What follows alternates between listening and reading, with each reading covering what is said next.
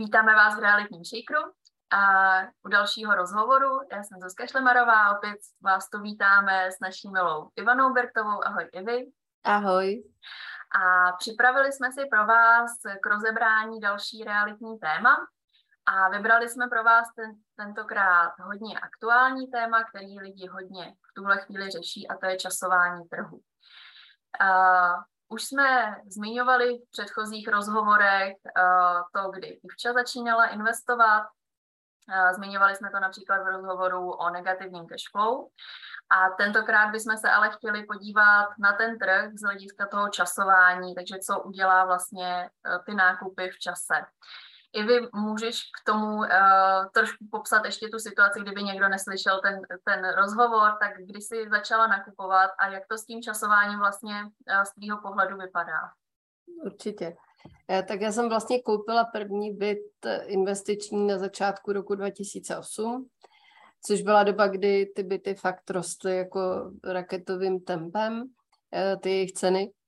A nikdo vůbec eh, nemluvil o žádné krizi, nicméně jak dneska už z toho pohledu zpátky víme, tak přišla, přišla eh, ještě v průběhu toho roku 2008, v září padly Lehman Brothers a pak už opravdu se to rozdělo po celém světě a ty další roky potom eh, ty nemovitosti jenom klesaly, takže 2,9, 10, 11, 12, tam někde jsme měli tady u nás no, mezi těmi lety 2,11, 2,13 a takže já jsem koupila fakt tu nemovitost jako výborně úplně na vrcholu, nej, nejvýš, jak to šlo. Nicméně, co jsem si na tom uh, tehdy vyzkoušela, je to, že tím, že já jsem tu nemovitost kupovala s tím, že chci mít ten příjem z toho pronájmu, že chci využít toho, uh, že mi se splácením té nemovitosti pomůže nájemník a že mě ta nemovitost jednou, až budu v důchodu za 30 let, bude živit, je, tak jsem si při tom pádu těch cen na sobě vyzkoušela, že mi ten pád ceny vlastně vůbec nevadí, protože ta nemovitost prostě dělala přesně to, co jsem po ní chtěla. Prostě nájem jsem dostávala. Uh, tehdy bylo 2 KK v Praze a bylo pronajaté za 10 tisíc plus poplatky. A ani v krizi, co pak přišla, kdy i rostla nezaměstnanost a podobně, tak jsem nemusela ten nájem snižovat. Takže prostě byt se pořád splácel, Eh, mně se podařilo díky refinancování později se překlopit i z původně negativního cashflow, o tom jsme právě mluvili minule, do potom pozitivního. A dneska samozřejmě, když se ohlednu, tak to je kolik? 2008, 14 let, už skoro 15 za chvíli, tak z dnešního pohledu to samozřejmě byla výborná investice, protože ten byt má jednak eh, v podstatě dvojnásobnou hodnotu, takže zpátky na tu svoji původní cenu a výš se potom v čase dostal No ale hlavně za ty léta jsem pobrala už obrovskou sumu peněz na tom e, nájemném. Ten byt je z velké části, ne úplně, ale z velké části splacený. A skutečně jako pro mě to byl i dobrý start v tom, že jsem si vyzkoušela, že eh, ani to, že se mi podařilo trefit tehdy ještě zcela jako bez vědomostí a bez znalostí ten vrchol, tak vůbec eh, nemusí být špatně, když vlastně člověk ví, proč tu nemovitost kupuje a bere to, eh, má to jako dlouhodobou investici. Aha, super. A ty si potom nakupovala už teda většinu dalších bytů na tom rostoucím trhu, eh, je to tak, že už tam, tam už si byla někde u těch nižších cen a už to pomalu rostlo, takže tam to časování zase bylo naopak to, že jako eh, jsi viděla teda, že rostou ceny? Ale to je strašně zvláštní, protože já jsem dost dlouho to nesledovala z pohledu jako trendu, jak se ty ceny hýbou. Já jsem to vlastně brala tak, že mám plán nakoupit do důchodu nějaký počet nemovitostí, potom jsme se dali dohromady s partnerem, tak jsme ten počet zvětšili, aby nás to prostě v tom důchodu uživilo. A e, v podstatě od začátku jsem ten plán měla nastavený, takže jakmile budu moct, čili našetřím nějakou hotovost, kterou na to můžu použít, tak koupím tu nemovitost. A to jsem se vlastně držela, takže opravdu 2.8 jsem koupila tu první, 2.11 další, 2.13 další, pak 2.15, 2.16.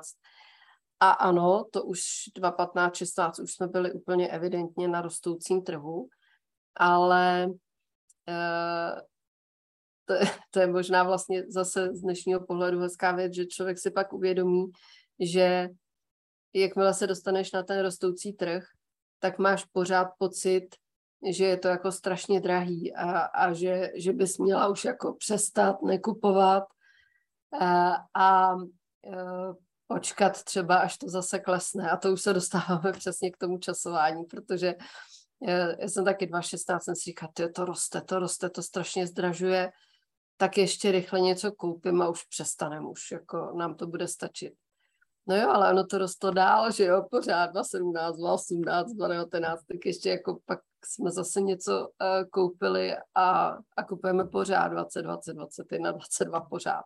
Ale je, je to strašně těžký, protože když vidíš ten rostoucí trh a ty rostoucí ceny, tak máš prostě pocit, že je to strašně drahý. Nikdy nekupuješ tu nemovitost s tím, že je to levný.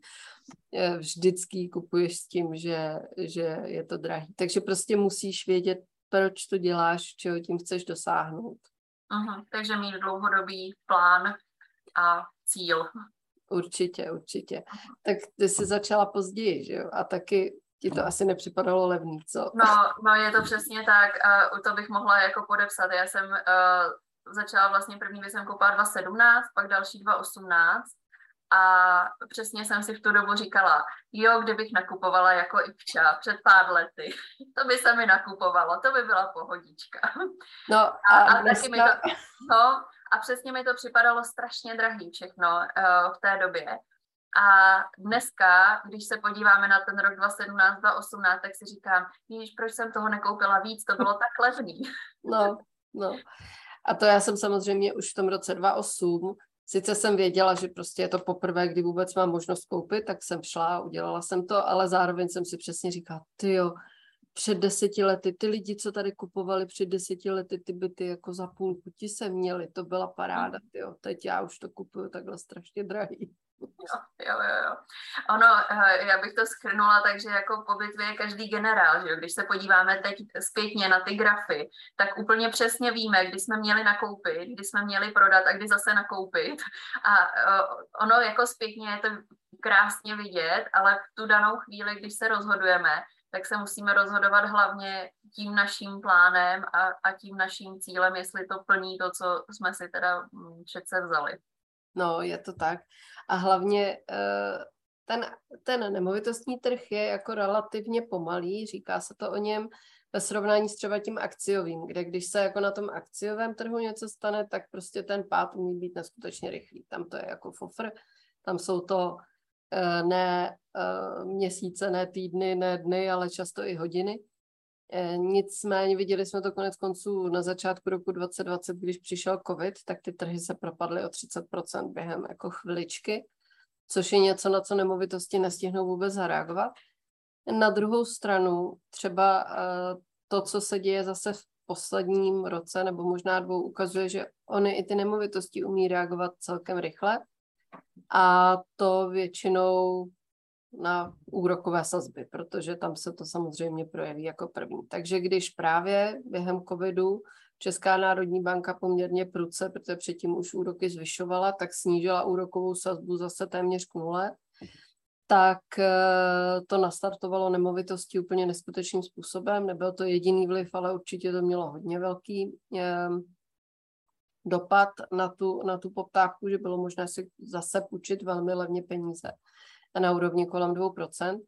A naopak, teď, když Česká národní banka začala ty úroky zvyšovat a začala je zvyšovat neskutečně razantním tempem, jakým to nikdy v minulosti nedělala, tak se ten trh, a v tuhle chvíli to bylo někdy, řekněme, jako na začátku léta, tak se ten trh jako během chviličky takřka zastavil, protože když vám během chviličky úroky ze 2% stoupnou na 4 a za chviličku ze 4 na 6, tak skutečně pro většinu lidí to znamená úplné zastavení možnosti si tu hypotéku na to financování pořídit.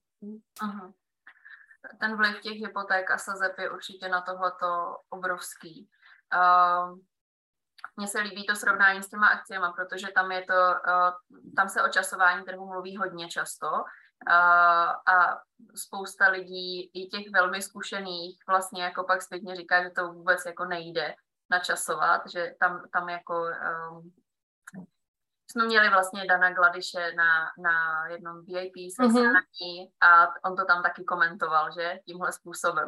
To hrozně hezky komentoval, tak od té doby to eh, k tomu přirovnáváme i uh, na nemovitostech. Uh, tam je to, on říkal úplně to samé, jak za mnou chodí lidi a říkají, tak jako já bych to chtěla ty nemovitosti, ale počkám, až to klasne, tak Dan vlastně říkal, že úplně stejně to funguje u těch, u těch akcí ale že uh, to pak nejčastěji dopadne tak, že ten člověk ty akcie nekoupí nikdy, protože oni rostou, rostou, rostou a pak jako začnou klesat a ty teď začneš trefovat to místo, kdy máš koupit. Že jo? Takže teď klesly o 10%. Už je to jako to správný mám jít nakoupit, ten, to ne, to ještě určitě klesne, že jo? tak klesnou o 20%. Tak už jako, už jako mám jít nakupovat, už je to ten čas, ne, to ještě určitě klesne, to bych ještě kupoval draho. Tak klesnou o 30%. Už teda budeš nakupovat a většinou to dopadne tak, že to už je moment, kdy uh, nejenom ti investoři, ale v podstatě celý uh, svět a uh, média a všechno už propadlo totální panice, že jdou ty trhy do, do krachu a všechno, všechno je špatně a všechno se zhroutí, což posloucháme no. taky velmi často. Takže v tu chvíli e, většina lidí chytí paniku a nekoupí už nikdy nic. A pak samozřejmě to zase začne růst a spousta těch věcí se změní, protože e, nám se společně s tím, jak právě se chová ta ekonomika, která většinou posílá i ty akcie nebo nemovitosti nahoru nebo dolů, tak se nám velmi často mění i třeba ty úrokové sazby. A když se podíváš do minulosti, tak právě zjistí, že velmi často je to tak, že v momentě, kdy jsou eh, drahé nemovitosti, což jsme viděli třeba teď ty poslední dva roky, že to skutečně rostlo, byli jsme na vrcholech, tak bylo ale levné financování. Bylo možné si eh, to financování pořídit jako kolem 2%.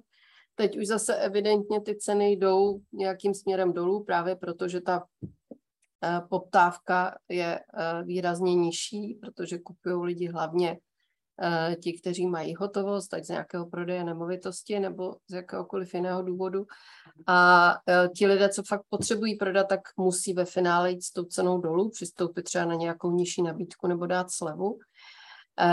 No jo, ale teď zase, když si chceš půjčit, tak v téhle situaci si půjčíš za 6% a zase budeme čekat, než se tohle otočí a dostane se to dolů. Ale zase je velký předpoklad, že jakmile eh, Česká národní banka nějakým způsobem eh, vyhraje ten boj s inflací, který zatím ještě nevyhrává, tak, eh, tak začne snižovat ty úrokové sazby. Z těch současných 7% může jít níž.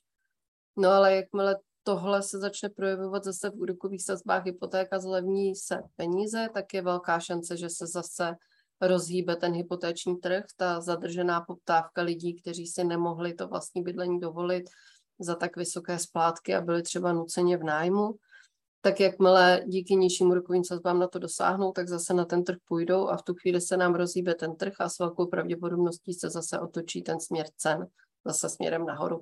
Takže on si v tomhle člověk moc nevybere. Já jsem skutečně přesvědčená, že je důležité investovat kdykoliv můžu, kdykoliv na to prostě mám, ať peníze, anebo možnost získat to financování, protože jako časovat to je neskutečně těžká věc. Aha, aha. Takže snažit se trefit nějaký dno, tomhle tomu úplně nejde. A, a přesně jak si popisovala vlastně u těch akcí, tak uh, my už roky posloucháme uh, takový to, uh, já ještě počkám, ono to klesne, tady je bublina, kle, ceny klesnou a půjdu nakupovat, ale ruku na srdce, kdo na klesajícím trhu jde opravdu nakoupit, že? Jako většinou je to přesně o tom, že čekáme, až teda už to bude na tom dně, ale to vidíme až zpětně, kde bylo to dno. Přesně tak, no, to dno se fakt jako nedá trefit. A na druhou stranu těch nemovitostí velmi často, zvlášť pokud se bavíme o investování, tak je to tak, že uh, chcete nějakou část toho svého majetku mít v nemovitostech, vybudovat nějaký majetek. V tu chvíli asi nekoupíte jeden investiční byt, ale chcete koupit v nějakém čase dva, tři, čtyři, pět, uh, možná i víc.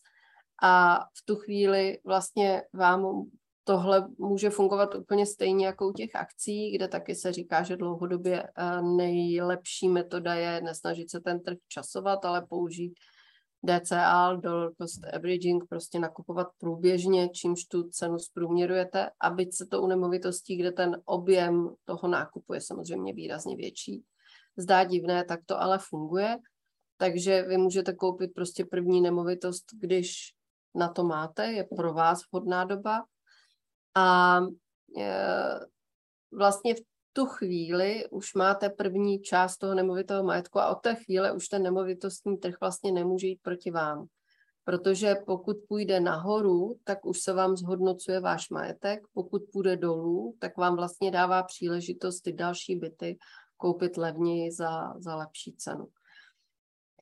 Když to nemáte, tak jenom čekáte na ten směr dolů, protože ten nahoru vám jenom tu budoucí investici jako zdražuje. Ale jakmile už nějaký majetek v nemovitostech máte, tak vlastně oba směry jsou v pořádku, pokud jste schopni dále kupovat.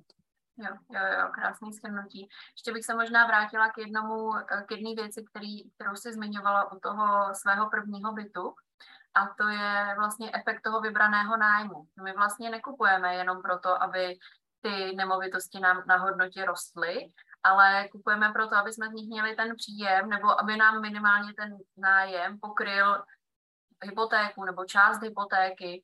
Um, takže tohle si myslím, že je taky obrovsky důležité téma.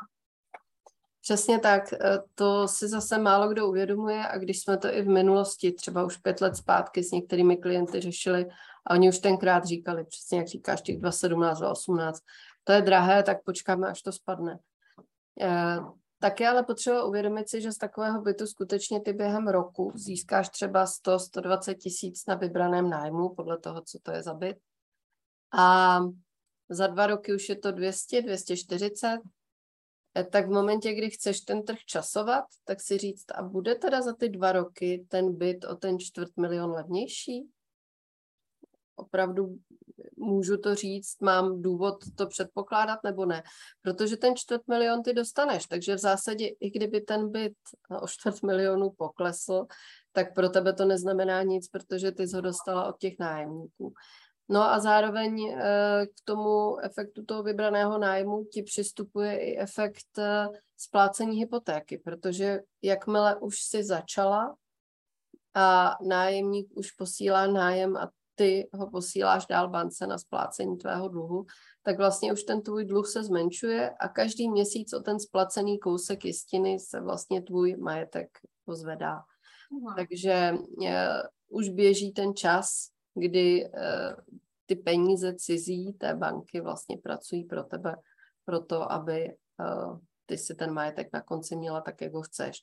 A tam samozřejmě pak hraje roli i věk, protože já jsem začala relativně pozdě z pohledu věku, podstatně později než ty.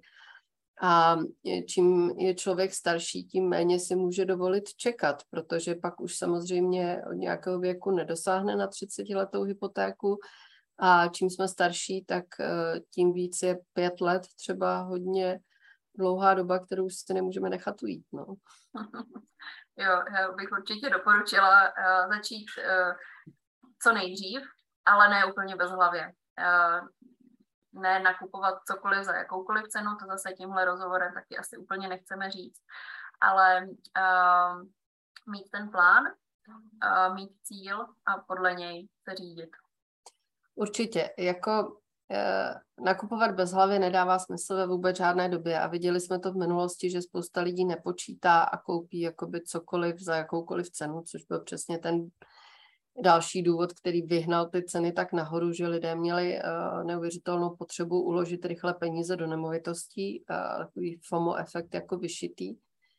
Tak zároveň zase ta zkušenost, jak už jsme na tom trhu dlouho, říká, že v každé době se dá najít dobrá příležitost. Vždycky. I v té eh, době, kdy ty ceny rostly a většina bytů končila v aukcích, tak i tam jsme nakupovali velmi zajímavé byty za zajímavé ceny, jenom to prostě bylo mnohem těžší. Teď konečně je nabídka větší, takže teď je zase možné si líp vybírat. A to nám jako investorům dává obrovskou šanci uh, si skutečně vybrat byt, jaký si představujete. To, to dřív skoro nešlo, protože eh, jak na tom trhu bylo těch zájemců strašně moc a nabídka hrozně malá, tak eh, skutečně člověk musel občas vzít jako takřka za vděk tím, že vůbec se něco zajímavého objevilo. Zatímco teď už je z čeho vybírat, takže můžu počkat na to, na lokalitu, na vybavení, na patro v podstatě třeba, kde chci mít byt. A zároveň mám možnost jednat o ceně. A tohle funguje teď v téhle době velmi dobře. To si myslím říct, že si to zase po letech užívám. Po letech, kdy jsme vyjednávali o ceně směrem nahoru, tak teď jde zase vyjednávat směrem dolů. A, e, a pořád se dá nakupovat. Skutečně v každé době se dá nakupovat tak, aby to dávalo smysl. Takže e, Myslím si, že je to jako u těch akcí. No. Nikdo nedokážeme odhadnout přesně ten, ten vrcholek a to dno. A můžeme se o to snažit a může vám to jednou výjít, ale pokud nechcete koupit jeden jediný byt za život, ale investovat do nemovitostí a budovat majetek, tak i stejně budete muset koupit víc. Tak bych se rozhlížela koupit potom vždycky ty nejlepší, vždycky kdykoliv můžu, tak jako to dělám celý život. Aha. Díky moc Ivi za krásný schrnutí. A já si myslím, že takhle jsme to téma krásně probrali a uzavřeli. A děkuji za uh, rozhovor a pro naše diváky a posluchače budeme moc rádi, když nám dáte like nebo okomentujete uh, tohle video, nebo pokud posloucháte jako podcast, uh, dostane se pak uh, k více lidem. A pokud nebudete chtít přijít o naše další videa, tak dejte odběr našeho kanálu, moc nás to potěší a těšíme se u dalších videí. Naschledanou. Naschledanou.